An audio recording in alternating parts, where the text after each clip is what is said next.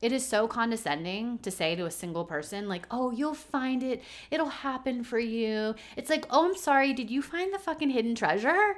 Because you what have a fucking guy next to you on your arm? And like he ain't that great. Like the Right. people that are saying this to you, like it's like you better look at your man's. He ain't that great. He ain't shit. He ain't shit.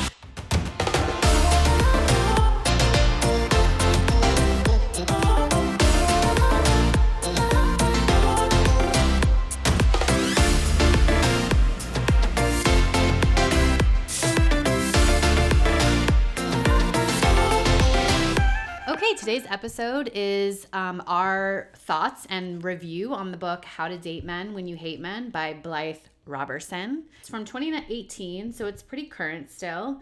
Um, Jacqueline read this book a while ago and then she thought it would be a great topic to talk about. Um, so I picked it up and did a quick read on it over the Christmas break. And we kind of break it down chapter by chapter, what we thought um, the highlights were, what we, you know, didn't like so much and we give our reviews at the end. So be listening to the end to hear the full recap.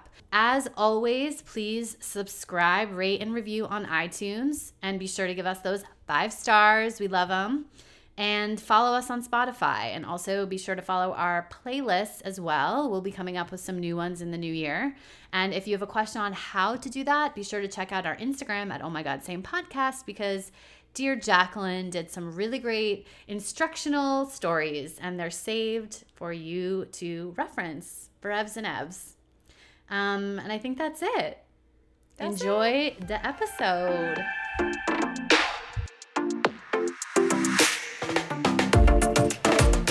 We back in this bitch, and it is 2020. Hello, Erin. Hello, Jacqueline. We made it to 2020. We sure Whoa, did. That's yeah. fucking crazy.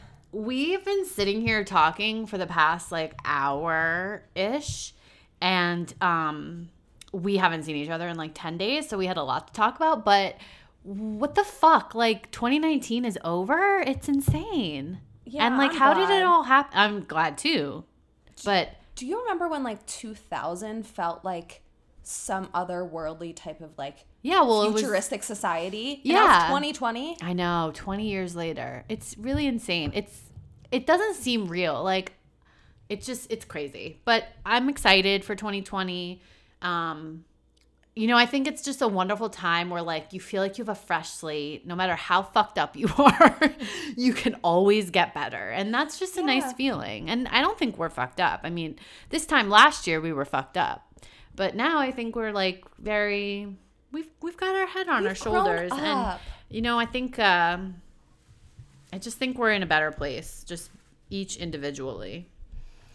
I totally agree. How was your holiday? It was great, very relaxing. It's always relaxing, like going to your parents' house. I was at my parents for a week, and it was just like a lot of. I caught up on sleep like more than I have slept in a long time, um, like a full like eleven hours a night. Like That's what I'm talking about. You know- is some true beauty sleep. Yeah, like when you're at your parents' house, you go to bed really early and like I get up early because my dad is an early bird, but like I sleep for a full like 9, 10, 11 hours a night and I slept the whole night through.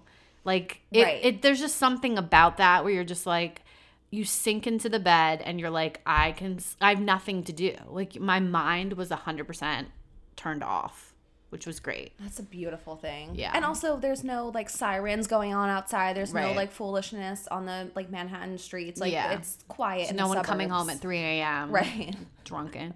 Um, yeah, but now my body is really upset with me.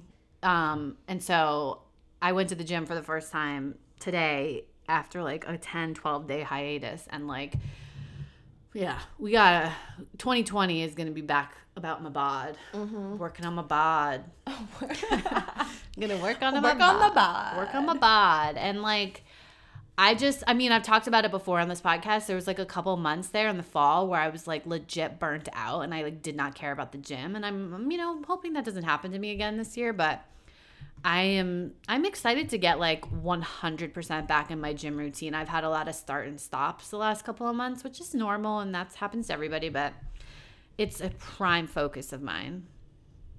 How was your holiday?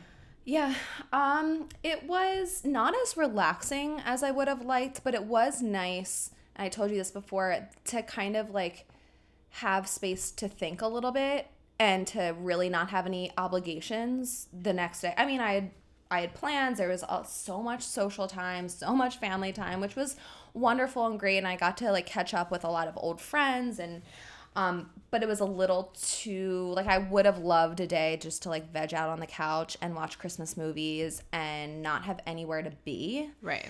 Um, it was nice, you know, like again, ate way too much food. I'm like feeling where I like ate the cake, the pieces of cake and the all the carbs. Yeah, like it's That you can see it on your I body. See it on my body. I put my gym clothes on this morning and I was like, these are tighter than they were last time. I was like, stretchy pants aren't supposed to do this. I'm literally yeah, I went to I went to a bar class this morning and I was like spilling over my leggings which usually like suck me in real tight. Yeah. And I'm like, "Yo, this ain't right." And then I was looking at um I was telling you I was on Facebook, which I never go on Facebook, but I was looking for um, a picture of me in 2010 so I can do the, you know, the 10 year challenge or whatever.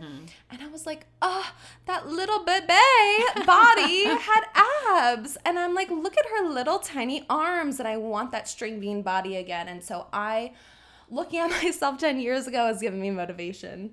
Yeah. I, I do not want my fashion sense back then. I just want my six pack abs.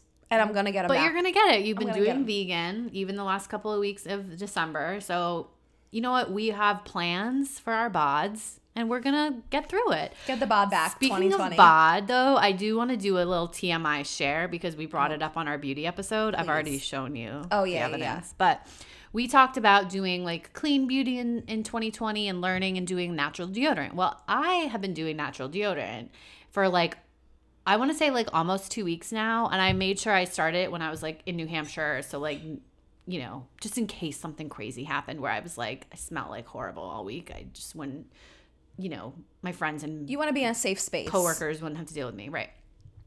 So I did it, and this morning I woke up with a full on rash under my armpits. Yeah, she showed me. I was in the we were in the middle of talking about this episode and she just goes, she takes off her sweater. I'm like, "What are you doing?"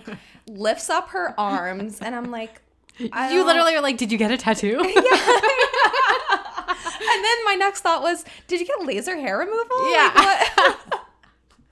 You're like, "No, it's natural deodorant." And there was a rash. but it's like weird. It's not a rat. It looks like a sunburn. Yeah, it does. It's it does. weird. It's but Anyway, well, I, I think it's the toxins like leaving your body, and I think it's a, probably a good thing. But yeah, you know, I'm gonna stick with it. I don't like the the best part of it is that like I haven't smelt bad. You know, like I don't feel. I went to the gym today. It wasn't any. It really wasn't much different. Like I think it's just yeah, my body is just getting used to it, which I've heard that'll happen. Um, so I don't think it's abnormal, but I'm I'm in, I mean Yeah, I think I it'll like be it. great I once be good. my body like becomes accustomed to this natural lifestyle. I know. I'm I think it'll be good. I'll feel better about, you know, the non aluminum life.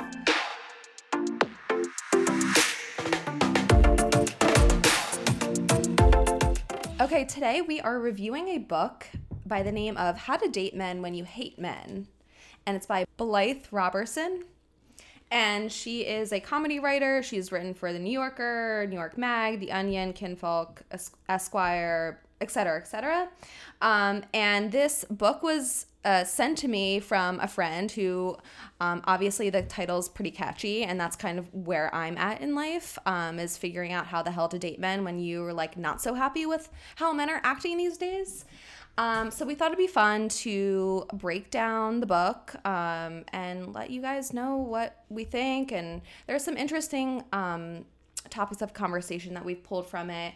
Um, I know Erin has some like strong overall feelings about Shocking. the book and the way it was written. And I think it's uh, certainly like like I said, catchy title. That's what caught my eye, and it also had a very nice book design, which you know, Mhm, Good art. yeah, Yeah, so I um I picked it up before the holiday break and um I read it I want to say loosely read it um because it's it's not it's about two, three hundred pages, so it's actually quite long for the like the topic it is. It's called How to Date Men When You Hate Men, but she makes a very strong point, which I want everyone to hear because I, I thought this was really smart of her to point out, is that this is not like putting guys on blast. And this is not like a man hating book. It is the fact that like, you know, women have one perspective, men have another, and the forever entangled relationship between a man and a woman is so prominent. But she does does make a point that she's really talking about men she's known before and that she's really talking about men of privilege. So she makes a point to say this is about like straight college educated white men that have privilege and sort of um, put that privilege on other white college age, um, college educated white women. The title alone makes you feel like she's like a man hater. She doesn't. She says that she's seeing someone in the book, and so she obviously is has relationships with men, but they're often pretty dicey, and that's what this book is really about. Um, I really did like the way she broke it out. She has chapters sort of in the um, chronological steps of a relationship yeah, it's it's basically from like crushes to flirting. This is like a direct quote from how she describes the book. Um, from crushes to flirting, dating and encountering problems, getting serious, breaking up, being single, and making art about it all, which she does. She put it all into this book. And I think like our hang up, like overall with this book, was just like we didn't really connect with her tone of voice or her sarcasm. But I think there's some really interesting, relevant points that we've probably talked about in previous episodes, but like I think this book just kind of like cements it all in one nice wrapped present. Yeah, it's extremely relatable. Like points of this book. I read this book and I thought to myself, I'm too old for this book. Because she definitely speaks with a very like stereotypical millennial voice, which I'm a millennial, as I've said before, I'm an elder millennial, but I just felt like I'm too old for this book. And I also think that like I've I'm not at the beginning of dating. I'm not learning how to date. And so for me, it was a little immature. Yeah. But I also, like you said, took really relevant points from it. And I thought, oh, yeah, that's how I felt before. Or I feel like that now. So I think there are some really good standout points. And that's what we're going to kind of share with you right now. So we're going to go in the order of the chapters. So the first chapter is called Crushes and um, she uh, i think the i think why i related to it a little bit more when i first read it was um, this she she mentions that she feels like a socially inept goblin for never having a boyfriend. I feel like it screams out she is broken and bad. She writes that in caps. And i had an oh my god same moment where i've felt like this before and maybe i don't feel like it so much anymore. Um, but you feel like something's fucked up with you if you've never um had someone like like you enough to like partner up. She admits to the stress of never having a boyfriend. Um, and I've certainly felt that too. Anyway, that doesn't really have anything to do with crushes, but that gives some context into like where she's coming from. She's never had a boyfriend. You know, she's a millennial, so we've all had our like situationships where it's like not necessarily a this is my boyfriend, this is my girlfriend, but like their relationships regardless. Yeah, a relationship know, is right. like something between a man and a woman or a woman and a woman, whomever you identify as or with, and that's a relationship. You don't have to have a title to have a relationship. Um, I also like the part about crushes where she talks about um, opting into romance and she talks a lot about joy and that like crushes give you that like butterfly feeling. And it's like it's the reason why you do it. And she makes the point about opting into it is so much better than opting out because if you opt out you you're missing out on like the joy of dating and the joy that someone can give you. And so the first step in that is having a little crush and like and it's a fun so like fun. flirty moment. Yes, yeah. it's so fun. Like that those like butterflies that you get in the beginning are like why I continue dating and like sifting through the bullshit because that that is such a um it's almost like a high. You know, you're never going to like and you it also like fades too like of course and so you want to like capture that moment as much as or enjoy it as much as you can Yeah, she writes, It's fun as hell to imagine a love with someone before I get to know that someone, and he fucks it all up with his actual person existing everydayness. It's like, yeah, that's true Yes. because when you have a crush or you've gone on a few dates with someone, you don't really know them yet. You just know like all the good things they're showing you, and it's it's nice. It's it is like I don't want to say the honeymoon part of it, but it's just that like fun flirty time in a relationship where it's that's the reason why you keep going back i think and like you don't go into other relationships with like oh we're gonna fight all the time you know those Right. are the joyous moments Yeah, and I think I think you're allowed to like fantasize a little bit in th those first few dates or the early stages. yeah you have to imagine that there's nothing wrong with them Mm-hmm. or if you because if you did you probably wouldn't fucking date ever again exactly So she also talks about um, what she calls blurry faced crushes. And it's the beginning, it's the period in the beginning of having a crush on someone where you can't exactly remember what they look like. And it, I've always had this, and I've always like said, like, I've always had this fear of going on a second date because I can't fucking remember what they look like. It's the most bizarre phenomenon and it makes me nervous because I'm like, did I really like them? Was I attracted to them? Like, I I just it's almost like the second date is the real first date. Yeah, well, I've had the same thing happen. I think on a first date, you're so nervous Mm-hmm. that like you you don't like take stock of their face, or you like literally haven't been around them long enough to like remember exactly what they look like. But you always do. Right. I've never as you not known as soon as you see the person, you're like, oh yeah, thank Right, God. But I always let out this like, oh thank God, Right. um, type of thing. Yeah, it's it's very like weird, but I liked how she pointed that out. Okay, so the next part of the book is called flirting, and her first section in this is about signals.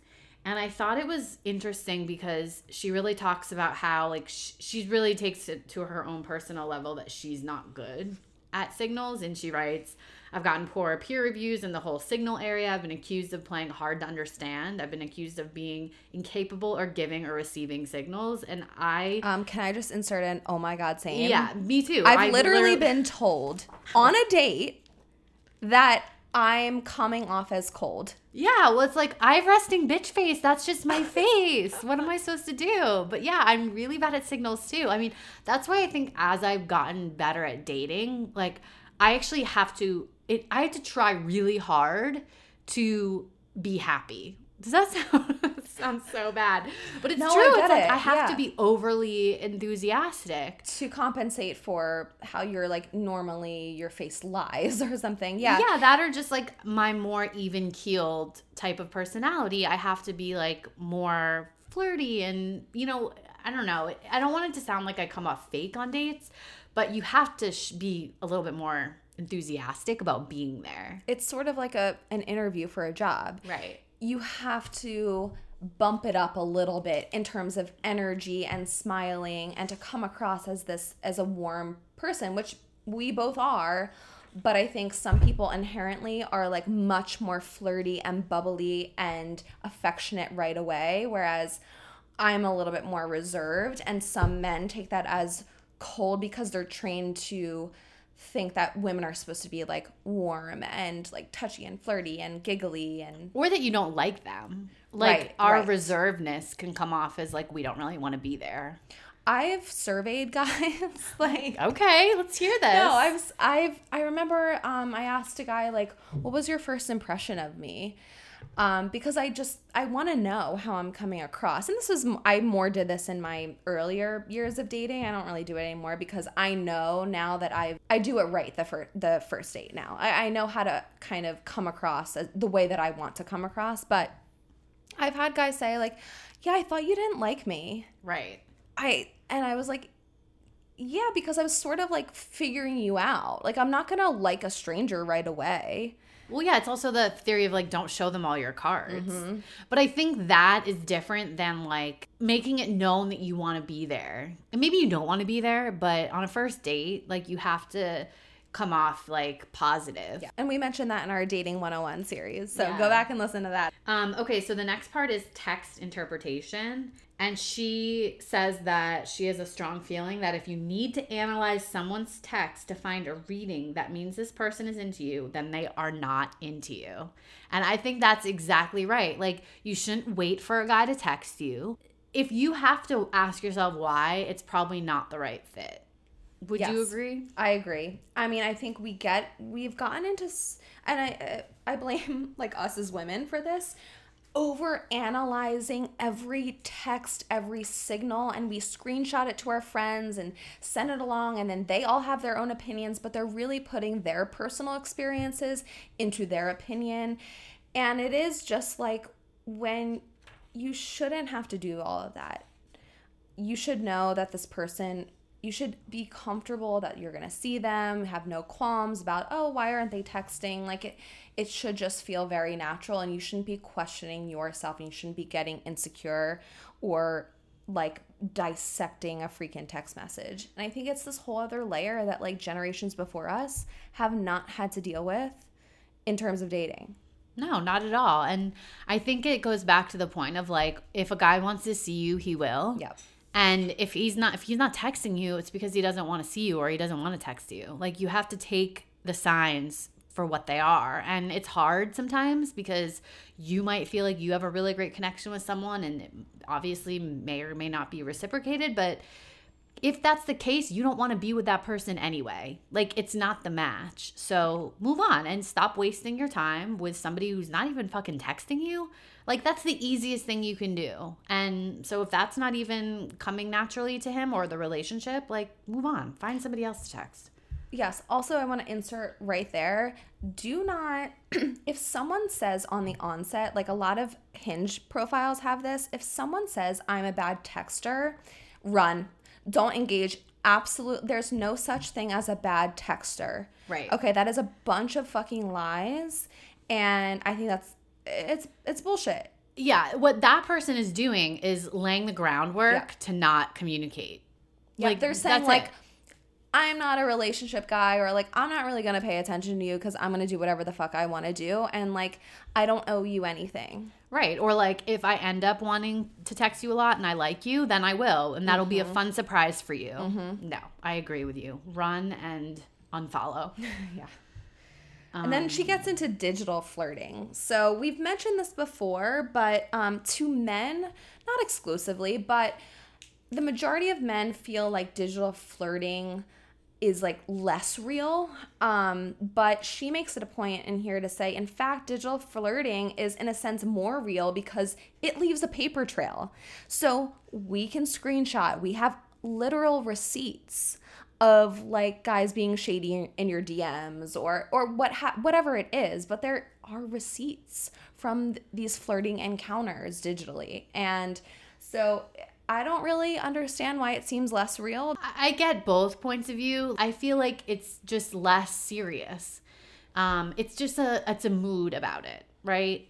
But then I do like her um, point about having receipts and being able to say like he did this, he t- he DM'd me five times yesterday or whatever.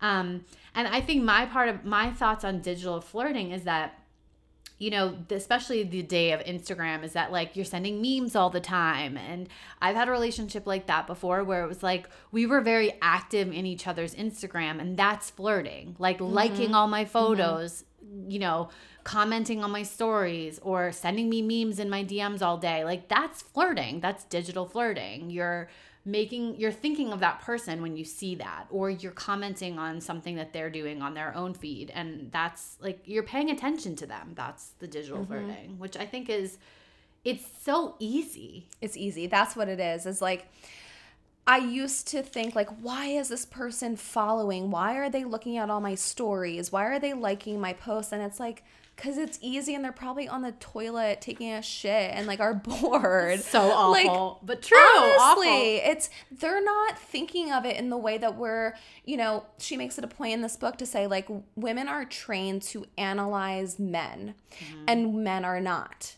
And so we try to find the meaning in all of these like benign things that men do and they're not even giving a second thought. They're not saying, "Oh, what is she going to think um if I like this photo? What is her reaction going to be?" They're like, "Oh, she's hot. She looks cute. Like, let me just throw her a heart." well that or like he watches all my stories it's like yeah he's watching everyone's stories Yes, like people yes. just put stories on and they just go on a loop like they're not really watching your story like they're not picking you out of the full lineup like they're watching everyone's stories.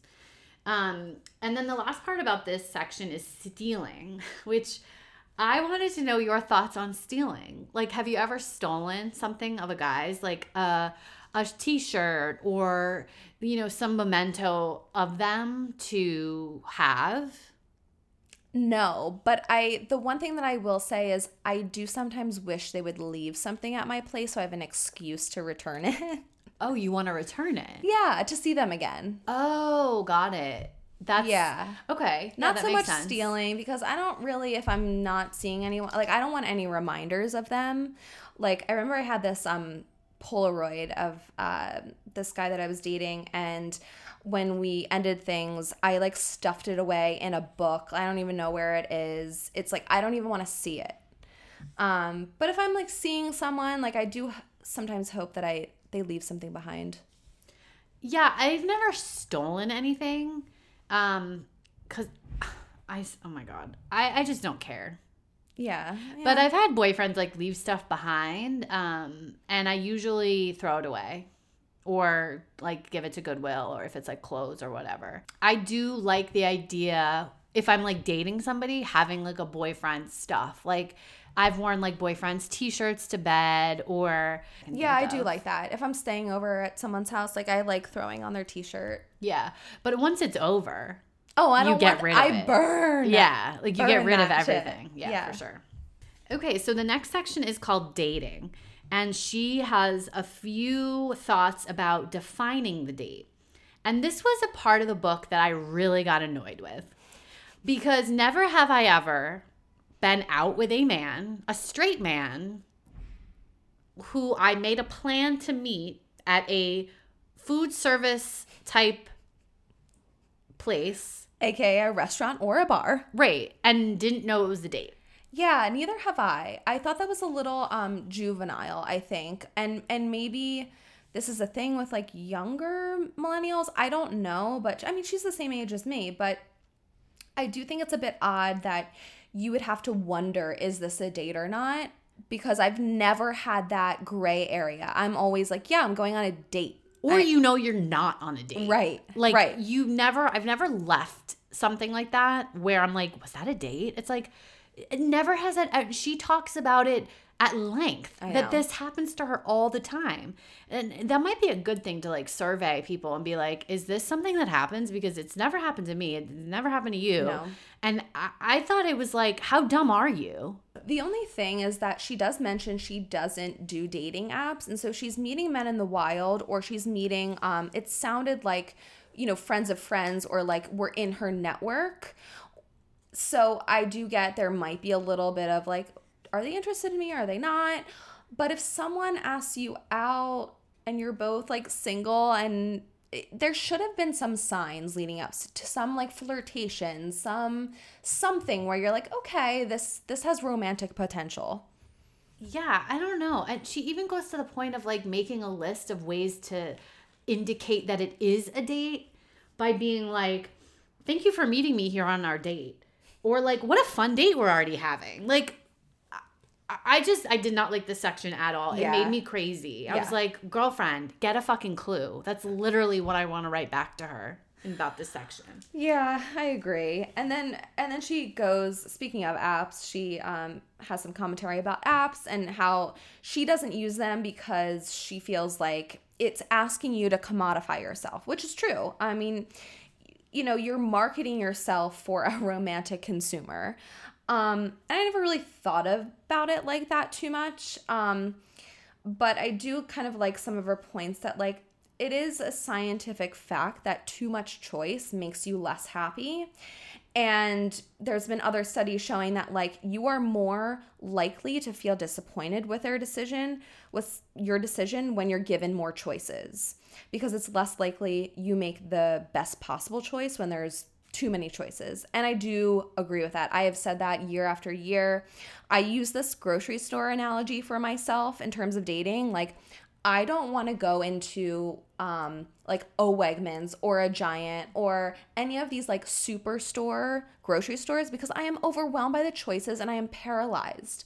I want a curated little boutique grocery store that I know exactly what I'm walking into. Yeah, I, I do agree with her point that like some people are app people and some people aren't because I've said a lot on Yeah. this podcast that I'm not an app person and I like meeting men in the wild. I am someone that like I want to cut out the bullshit part of it where it's like, okay, you're here and I'm here and like, oh, there's a little chemical buzz here. Okay, let's like let's keep talking about this at another time when we go on our date and have wine and blah blah blah whatever. Like that's the type of vibe I like.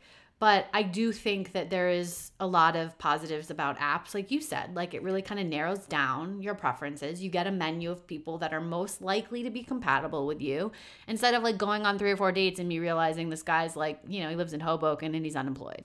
I'm in a phase right now where the apps really worked for me when I was dipping my toes into the dating scene and I wasn't as confident. Like I needed to be sure that this was a date and you're at least somewhat interested in me or my looks.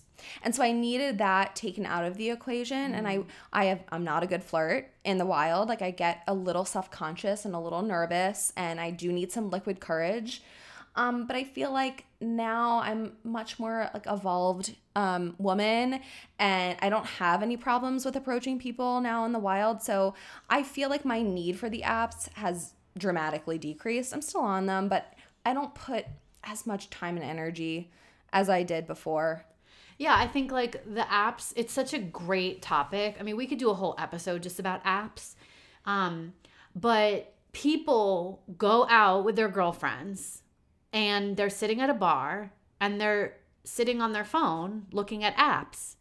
And it's like, put the phone down, put it in your purse, put it in your coat pocket, and like look around. Right. There's all these straight men in a metropolitan area, if you live in a city, that are like checking you out or they want to buy you a drink, but they don't think you're single or interested because you're sitting on your phone. You could be texting your husband or emailing work. Like, they don't really know what you're doing. And but if you put your phone down, you're at least like showing them you're available Yeah. to even just have a conversation. and men need signals like that. So she, I think this is um a little later in the book, but she talks about um how American women are actually the ones who make the first move. And the first move is eye contact and it only takes 2 to 3 seconds. Yeah. And so if you're on your phone or if you're analyzing some text from some bro, you're not going to be looking up and looking around and making that eye contact. Absolutely. That's necessary to lead to the buying of the drink. That's necessary to lead to the conversation in person. Yeah, guys don't want to be rejected. So the first thing they need is just a sign from you that you're not going to reject them, even if it's for a moment. Eye contact is the best way to do it. And it's also like acknowledging like you're here and I'm here. and, Yeah, like I see you. yeah, I see you. Exactly. Um, and then the next part about dating is um, being chill, which I loved this part of the book, if you could believe it. Um, and I wrote in the margin, what if you actually don't care? I mean, that's my vibe all the time. Like I just said, I have to pretend I care about this new person I've just met. It's horrible. Um, but it you literally have to act like you don't care. So if you do care, you have to act like you don't care. Um, and regulating your emotions and like giving them out in small doses. Like don't overwhelm somebody. Like take a step back, take a breath. She gives the advice of like waiting for the text. Say you're busy on nights you're not busy. Don't get offended when they do the same thing to you. Don't ask them for a lot and don't rely on them for anything at the beginning. Like you're just dating. This is not like your future husband or your future wife. Like this is literally just someone you're spending time with. Um Yeah, I've I've fallen victim to that, like putting um, having too many expectations in the beginning stages. the other thing like i say this with a lot of experience. Like i've said to you before like i did not come out of a box this way.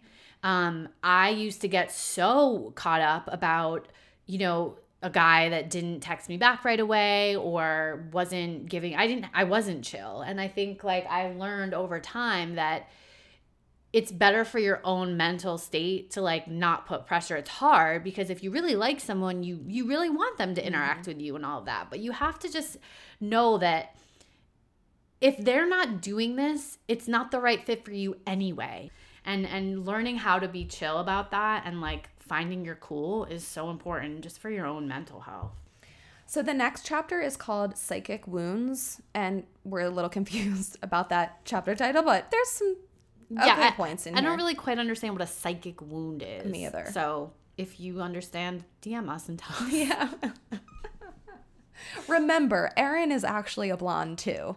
Oh my god, why do you have to keep saying that? Because there's actually two blondes at the table. She's just disguising her true self. So I do like her one point in here, and this is it's not like a a new statement by any means, but she says the stories our culture tells us for entertainment say that a woman's no doesn't mean I am unequivocally uninterested. It means convince me. You know, a lot of these TV shows that we grew up with or rom coms, you know, you see the man um, you see the woman say no and kind of push him away and then he keeps chasing chasing chasing and then she relents and so society kind of tells us tells the man keep going keep going because a no will mean a yes one day and that gets into some dicey territory with you know um, Sexual assault. sexual assaults and all of that kind of stuff and anyway, not to get too deep into that, but I, I do think like it's something that society tells you, tells us how, to, tells women how to act, and it tells men to kind of keep chasing when a woman says no. And I Yeah. think it's really dangerous. It is dangerous. You're absolutely right. And I think it also goes back to the theory of like women need to play hard to get. And they think that and and I think that there's some validity to playing hard to get, but like when you are not interested in going on a date with a man or having a sexual experience with someone and you say no, like that is not an invitation to keep trying. And that's definitely the point she's trying to make. I also love that she she brings up rom-coms a lot in this book. She talks at the very beginning about how she her her parents or her mom had like four videos and three of them were rom coms. She mentions like Meg Ryan all the time in this book. Um, but she makes a point that like um, a lot of the guys in rom coms actually were the villains. Like they were like bad boys, and then they fell in love with this girl, and then they like came out the other side. reformed, They're and I- reformed, yeah. And I feel like a lot of women fall in that trap too. Like they think they can fix the guy and it's like a project and they're yeah, because we're we're surrounded culturally by these stories. And so it's Yeah, I, I love the idea that she has like a list of um, types of men that are bad. She talks about like the Meg Ryan Tom Hanks movie You've Got Mail and how Tom Hanks in the movie is the villain the whole time and he knows who she is but he's still going to buy her bookstore and like doesn't care about her personal life but then ends up falling in love with her and and she just forgives all of it. Speaking of the types of men who are bad, um, I do like her term professionally insecure woke boys. And these are men who say they can't be with more successful women. They're not being quirkily insecure, they're actually being straight up sexist. Professionally insecure woke boys are policing women into into not being too ambitious. And uh, like we said in the beginning, you know, these are like straight white privileged males. And it's true. Like a lot of them do not want the woman to make more money. They have fragile little egos and they think, and also, like, again, it does come from society that the male should provide and that the male should be, you know, earning much more money and the women should be, you know, doing household duties. And it, it's definitely an outdated concept. Yeah, absolutely.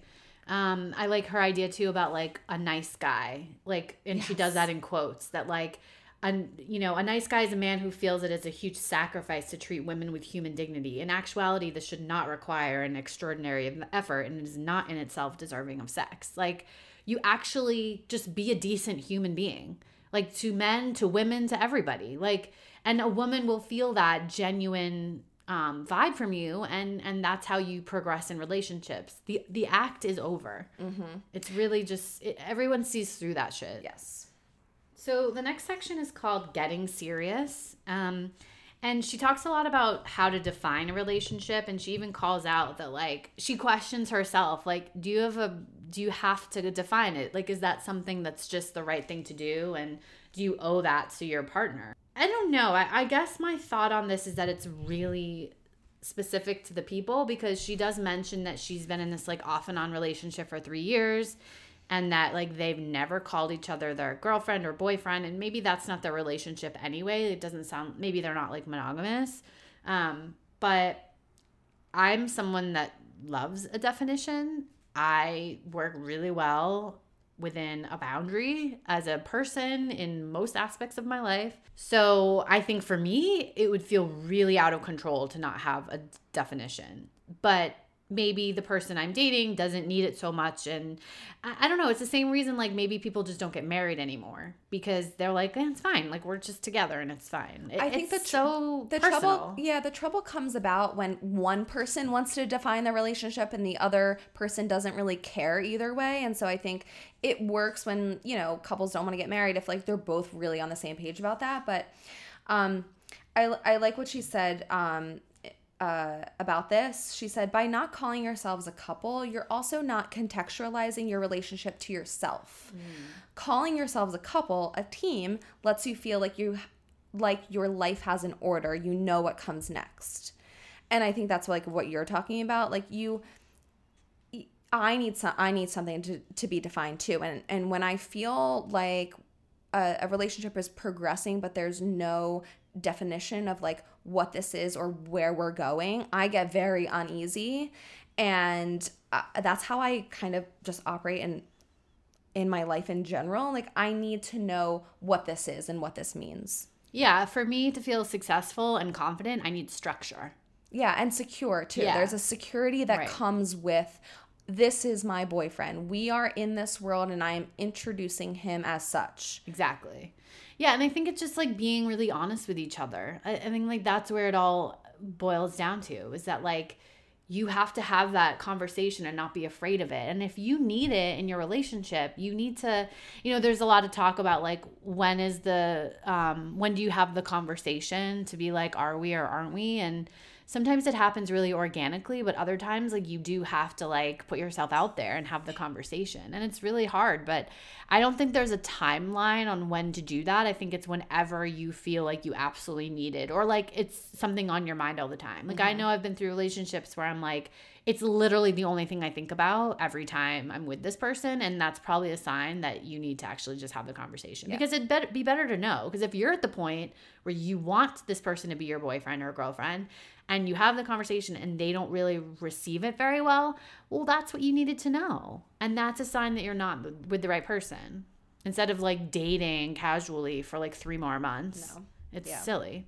Um, okay, so the next thing is long distance relationships. I've had two and I don't recommend. I never understand why people do it. I mean, I was young, so that was my like ignorance. Um, but no, it never goes well. And you're always on a timeline.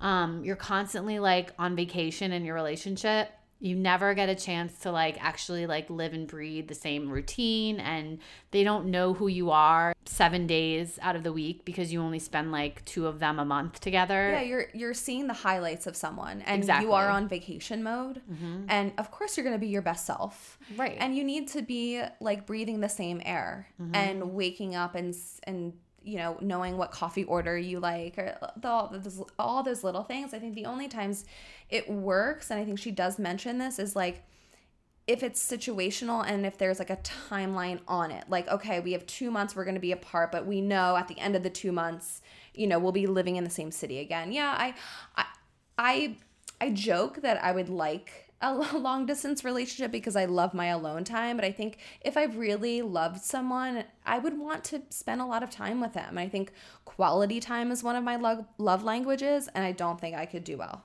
with long distance. No, I agree. I think like if it's something where you have to be away for like a few months, I think that's totally fine. But you shouldn't start a relationship like knowing you live in a different city and it's it's being in a relationship at the beginning is hard enough to like get down that person's pattern and personality types and all that and adding another layer a it makes things go a lot slower mm-hmm. and b like it just doesn't seem real to me. It really just it doesn't you're living in a fantasy land. Yeah.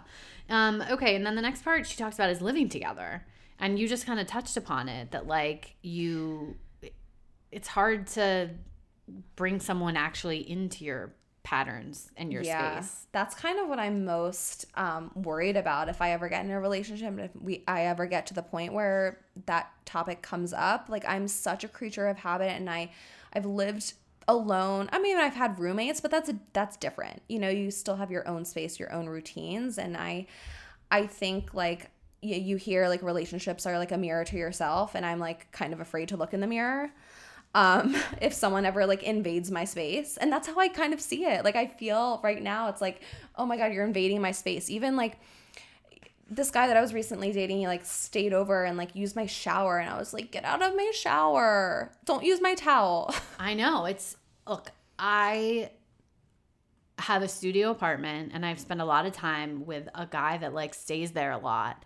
And it's so hard. I'm telling you, I could make there's an unlimited amount of fights that have started because he's like in my space and I get annoyed. And it's really, really hard to have someone come into your space, but it's actually probably harder for them because they feel like they're overstaying their welcome, mm-hmm. maybe, or they have to get down your routine in your space. And like, I am yeah. such a creature of habit. Like, I like to do things exactly the way I like to do them. And you have a new, like, breathing human in your space and you're like, oh my God, all of a sudden this place is way too small and you're in the bathroom right when I need to use it and you take too long in the shower because and and I time my whole morning out. It's like it's so complicated. The best thing I would say, especially since I've I've lived with someone before and I've had this, you know, studio apartment experience, is that you need to find a place together. It could be a studio apartment. That's fine. In New York, it's hard to have a grand apartment. Yeah, like it needs to be yours together and not the other person moving into your space or vice versa. Right. You have to go yes. into that together, knowing this is the space we have. This is what we're gonna be able to do with it, and we've both agreed upon it. Mm-hmm. And you have the same like idea about finances, right? And you can build it out exactly the way you are. Like I know for me, sometimes I'm like, yeah, you need to do the dishes because guess what? I pay the rent here. Mm-hmm, and it's mm-hmm. like, that's not really good. That's like very combative. And I actually, full disclosure, I've never said that out loud, but that's kind of how I feel sometimes. It's like, you're not financially, but that's the whole point of living together. You have to like pool your money, figure out what works. And that's the best advice about moving in together is that like yeah. move into a new place together that you don't have history in either of you so Agreed. that you're starting 100% fresh. And other and other men have not like been in your bed. Right. That's another you know, dicey like, situation i just feel like it's bad juju. Oh my god. It is so bad. It's so bad especially if you're uh, dating someone that's a little jealous. Yeah not, yeah. not naming names. Okay she talks about next um, marriage and this concept of romantic stability. And this really hit me hard um, this concept of romantic stability. And um, well, first let's touch on marriage. And she kind of um, she kind of admits that she wants to get married. A part of her wants to get married because it is a source of external validation.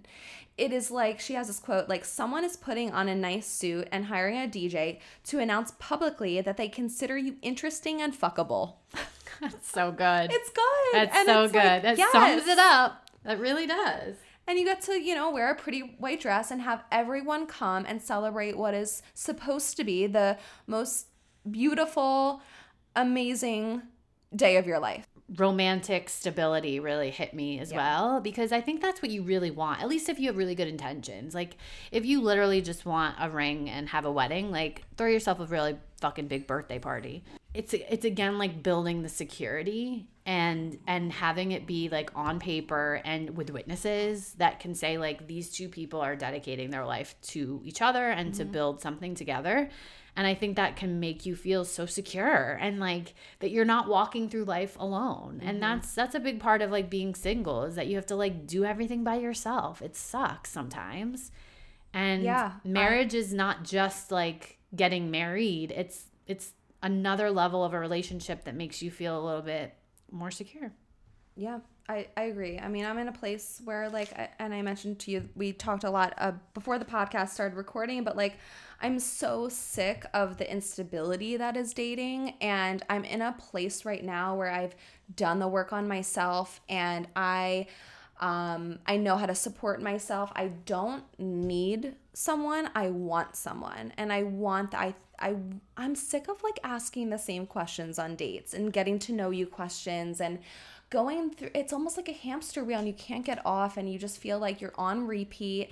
And i want to know someone inside and out in a really deep way and i and and have that romantic stability in my life. And that's something that i don't have. And it's it's creating this empty space where I do where like loneliness can creep in because I want that so badly and I don't have it. And unlike other parts of your life where you know you can work hard in your career and you can achieve that next level, you can make more money and and climb the ladder so to speak, you can't really do that with your romantic life. It doesn't work that way. Mm-hmm.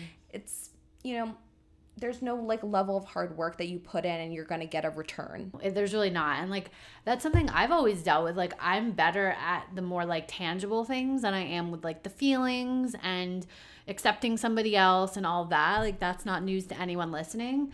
Um so I've had to deal with that for so long that like you know where's the prize for working on myself for a year? Right, right. There is no prize. Like yeah. you just have to keep trying and it sucks. But yeah, the stability is really important and it's definitely a driving force into getting into any relationship whether it ends in marriage or not, but I think that also can trip people up into doing the wrong thing right. and thinking that like their and life settling. is going to be solved or all the problems mm-hmm. will be mm-hmm. solved when you have a husband or a ring and that's just bullshit for sure.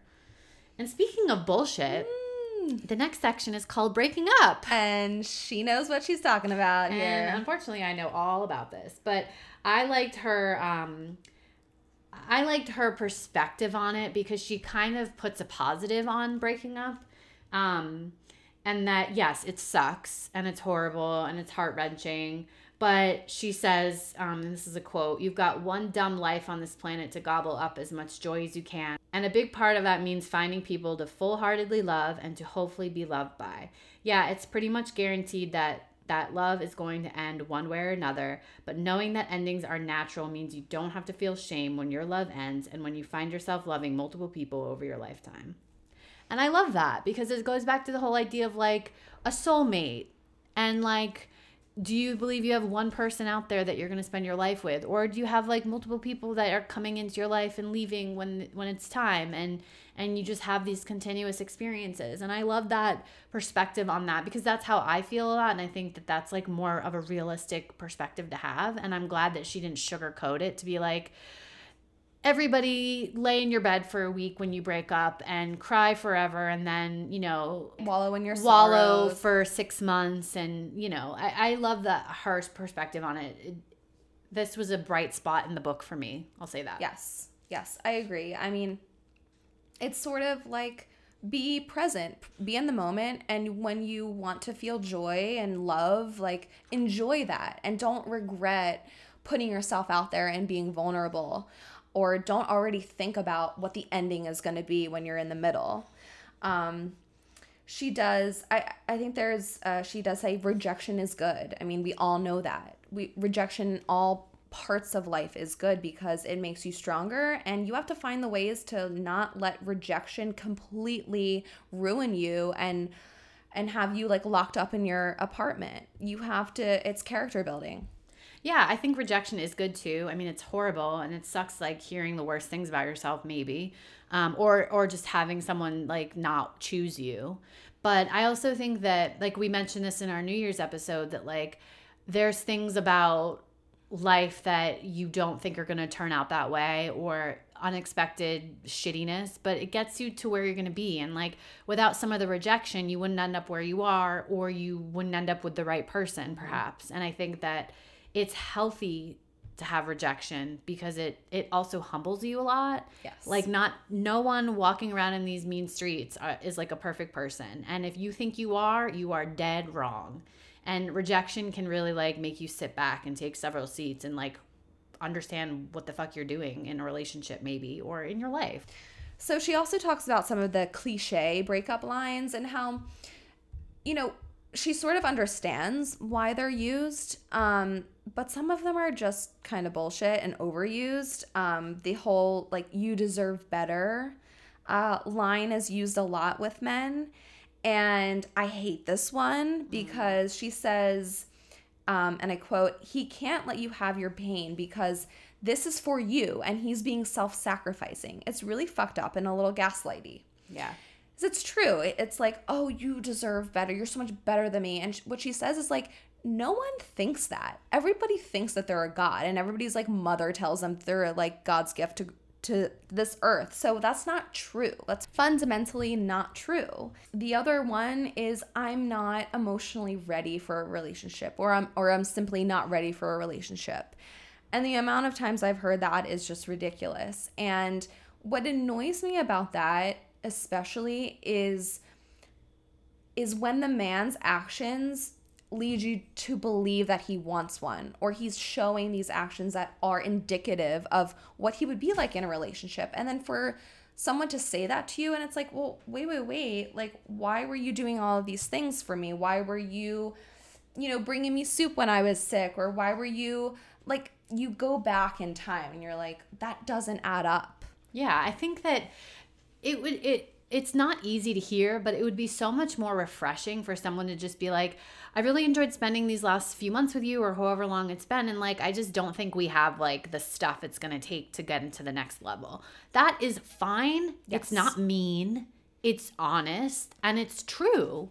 Then you're not I- I'm not ready for a relationship is complete bullshit. No one goes into a dating situation unless you just want to hook up, but then you just you hook up. You don't keep going on dates Right, or like what you were saying, do these nice things, go out of your way for someone. If you don't want or have an idea that potentially this could be a relationship, it's just flat out lying. Yeah, I like It's a line. It's a line. It's a line and it's a you. lie. Yes.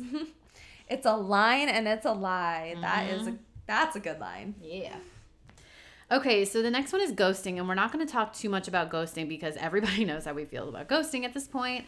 Um, but it's, she writes, and this is a quote that Jacqueline pulled out How extremely rude is ghosting? You, the ghoster, just stop responding to a person, the ghostee, as if they never deserved to have met you. That is fucking a killer way to sum up how shitty ghosting is. Like, Yes. you are literally making them feel like they never met you. And they never and they don't exist anymore. there is nothing more insulting than pretending someone doesn't exist. Like we make that joke like, "Oh, I forget you ever existed," whatever. Yeah, sure. It's all for fun and it's a joke. But like when you actually ghost someone, that is what you're doing, and it's not funny. It's just crazy that people think that that's an acceptable behavior. It's horrible karma, too. Oh yeah. Horrible karma. I believe like the energy that you put out in the world, it's gonna come around, and that's what karma is. But like it is, it and it also like doesn't feel good when I've only ghosted, like I said, someone once, and it like I still am reminded of it, and it doesn't feel good. So I don't understand how people can like sit with that. Anyway, that's that's all we'll say about it. But that line was killer, so good. Yeah, and like I mean, just to finish the ghosting thing, it's like when you are like trying to avoid somebody, it's like you're always checking your phone, like, oh my god, are they texting me again? It's like I don't know, it- just doesn't feel right. It's really shitty. Okay, the next chapter is being single, so post breakup. Um, so in the beginning, she describes this concept that comes from her family um, of being a full tree. And what it means to her is that it, being a full tree means you're a self actualized person, someone complete in themselves and operating at their maximum capacity. Um, and she says that experiencing romantic love is by no means a necessary prerequisite to being a full tree.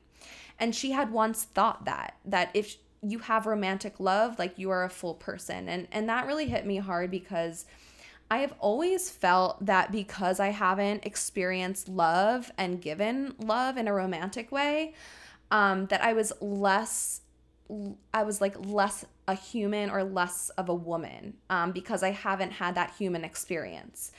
Um, it was almost like I'm missing out on something that everybody is, that seemingly everybody is experiencing. And so I'm missing out on like the meaning of life. Like that's really how I thought about it until very, very recently.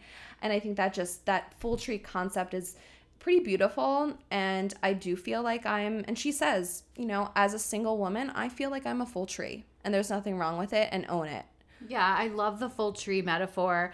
I also like that she makes the point um, that like outside things are not going to make you a fuller tree. If you have multiple partners or whatever, like if you keep adding and adding and adding, that'll make you a fuller tree. It's like that actually is just making you less and less of a person. You're giving more of yourself away to more things and it starts with you. You are the tree, not all the stuff. You know what I mean? Yeah, it's more of like your internal life needs to be full. Um and maybe if you have all of the things, you have the beautiful house, you have the perfect husband, you have beautiful kids, like on the outside you might look like that full tree, but you might be broken inside. So I think it's it starts with yourself and you and it takes a lot of work to become a self-actualized person.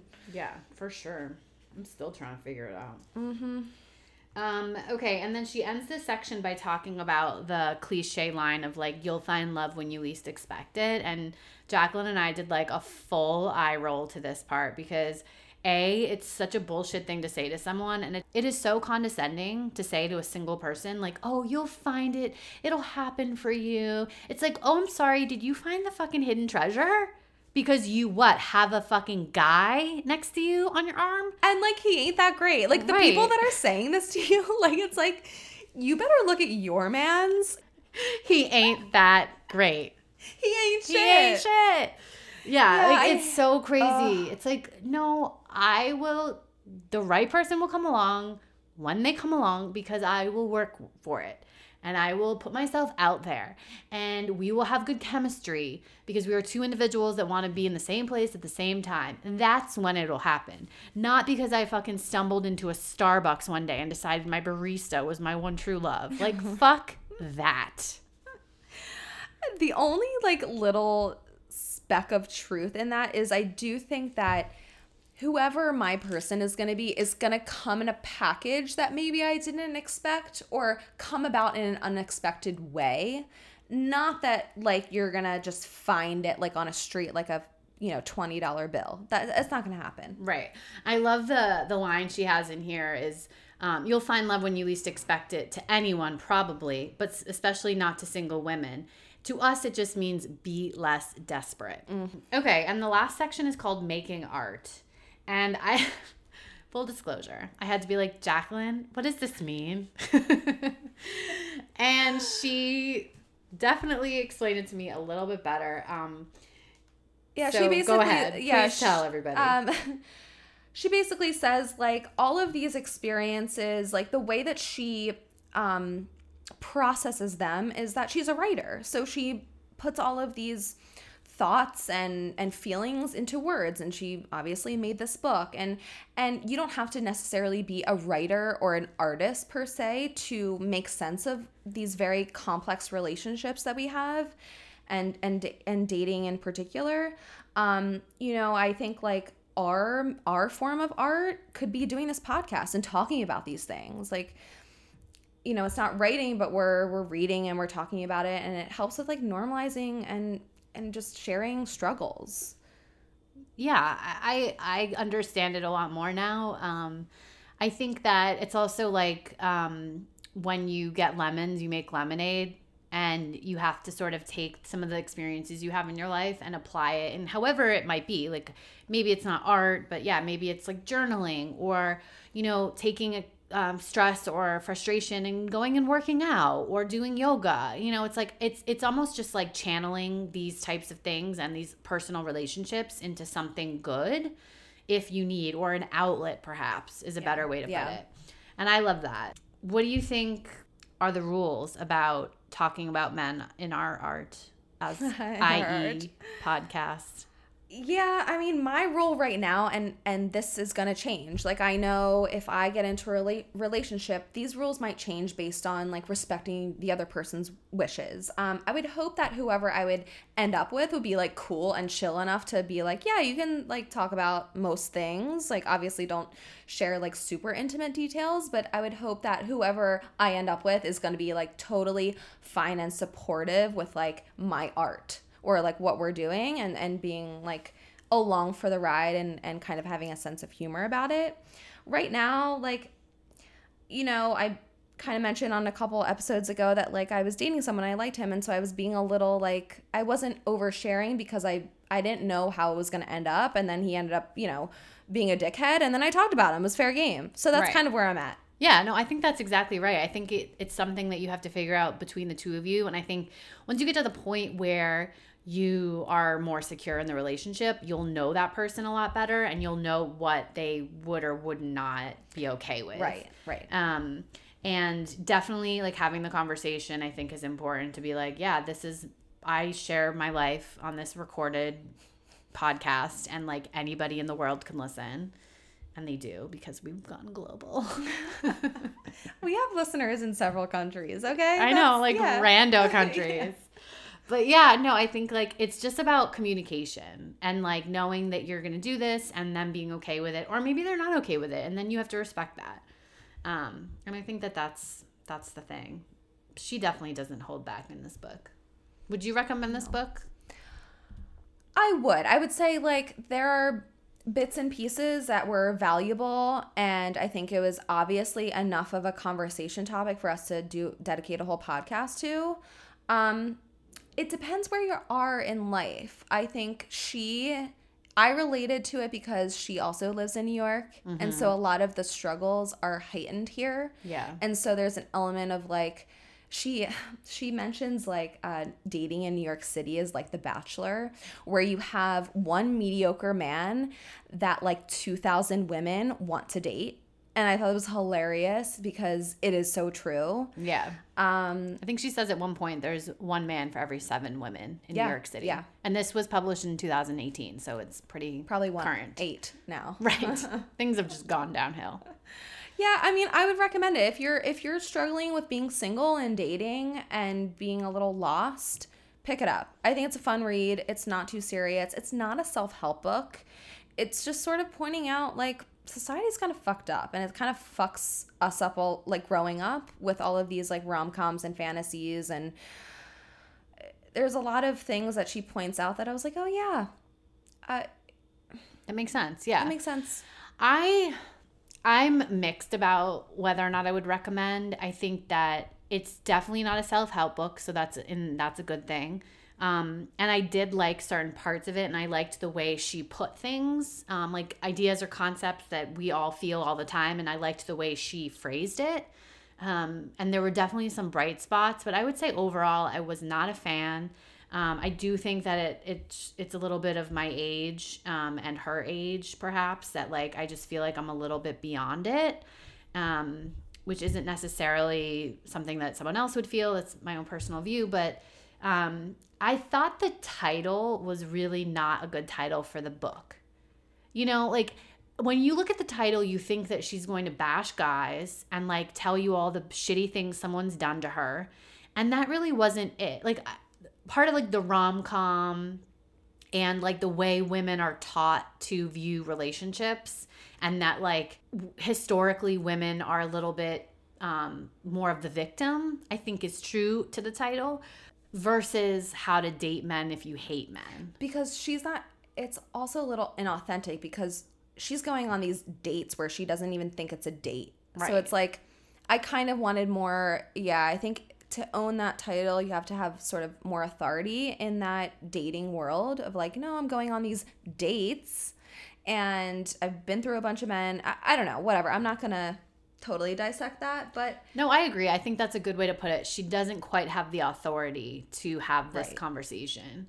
And I just don't think the title and the context of the book really matched up doesn't link up in a whole whole way. Like parts of it do, but not the whole premise of it. Right. All right, that was our episode. I hope you guys enjoyed that. Pick up the book if you're interested. Um, if you would have any other book recommendations for us that you think that would be really good for us to break down, please DM us. Send send them our way. I'm always interested. Um, one of my New Year's resolutions this year is to read more. So And put your damn phone down. and put my damn phone down. I listen. Um, so just a gentle reminder to please subscribe, rate, and review on iTunes. Follow us on Spotify and Instagram at Oh My God Same Podcast. Um, what else? Email us if you so choose, but really I'll respond to the DMs right away. Mhm. Yeah, it's So- just a DM girl. Yeah, I'm I'll a DM email, girl. but you'll find us one way or the other. Just keep keep the thoughts and feedback coming and hey, you know what? Why don't you share us on your stories? yes, that's great. Please do that. That would be so great. We are so excited about the new year. This is our first episode of the new year, and um, share us to your friends. Tell your friends. tell a friend, tell a friend, tell a friend. Thank you, thank you, thank you. See you next week. Bye, guys.